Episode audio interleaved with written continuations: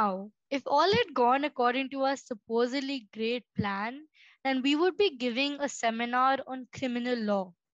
That was never a part of the actual plan, but rather how the trial of Lizzie Borden ended up being. Now, usually, we don't believe in the idea of books being bad, just great ones and not so great ones. However, even we are not as naive as to believe that the trial of Lizzie Borden was even half as good as we had imagined.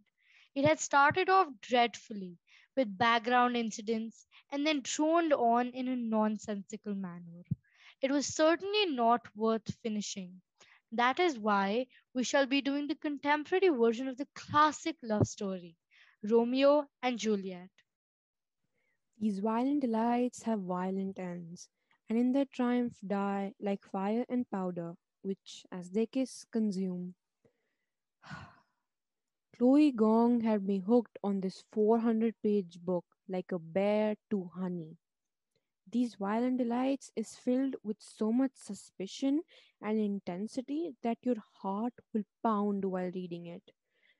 Readers who have already read the original Romeo and Juliet will delight in the nods and the references made in the book, but will also feel that delicious dread of knowing what just might happen in the end.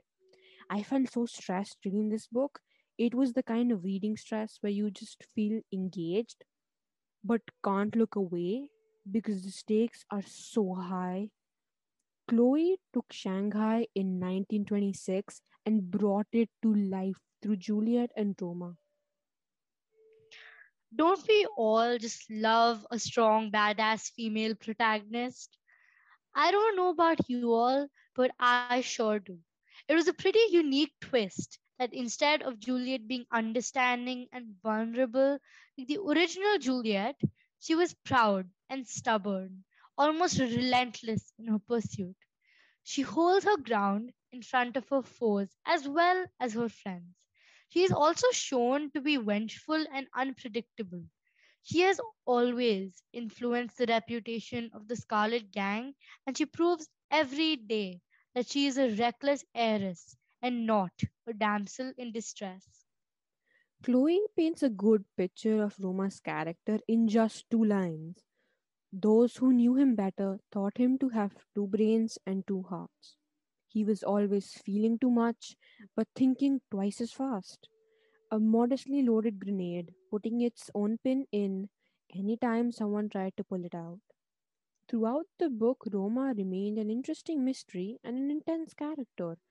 It would be an insult to the author to even try and justify his character further for she has done it so perfectly and it has impacted the minds of the audience. Roma shouldn't have been happy about the shaky alliance, but he never did manage to get over Juliet Cai. Well, now she's back in his life and making everything harder than it needs to be, while they work together to unravel a mystery. Throughout this book, my mind kept playing Love Story by Taylor Swift for obvious reasons, or rather in intense Wattpad fiction.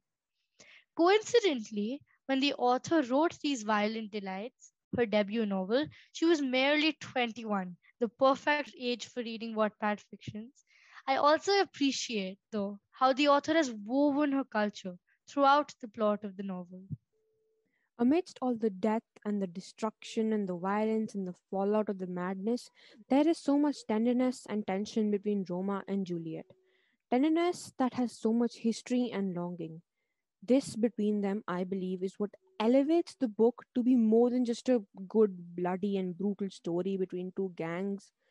Moreover, it makes it great because the tension and the stakes between them rises to overwhelming heights you also just hopelessly want these characters to be together despite wait no spoilers. Oops. The plot is also a bit tangled up and at times the reader is a few steps ahead of whatever discovery the characters are making which creates a bit of a lagging feeling in the pacing. Even though i was first intrigued by the plot i found that the book did not grasp my attention like many people had said it would in fact, I was a little tired by the end and wanted to finish it as soon as I could. It was also quite different from Shakespeare's original Romeo and Juliet, which, in my opinion, was quite disappointing because that was one of the main reasons I actually read it. The ending was neither a happily ever after nor a tragic one. I had fully expected a very tragic ending, seeing Romeo and Juliet's ending, but to my surprise, it was just neutral. And here we leave you to your thoughts. If you would like to be swept away in the world of adorable rom coms, join us next time where we will be discussing The Sun is Also a Star. Hopefully, this time things go according to plan.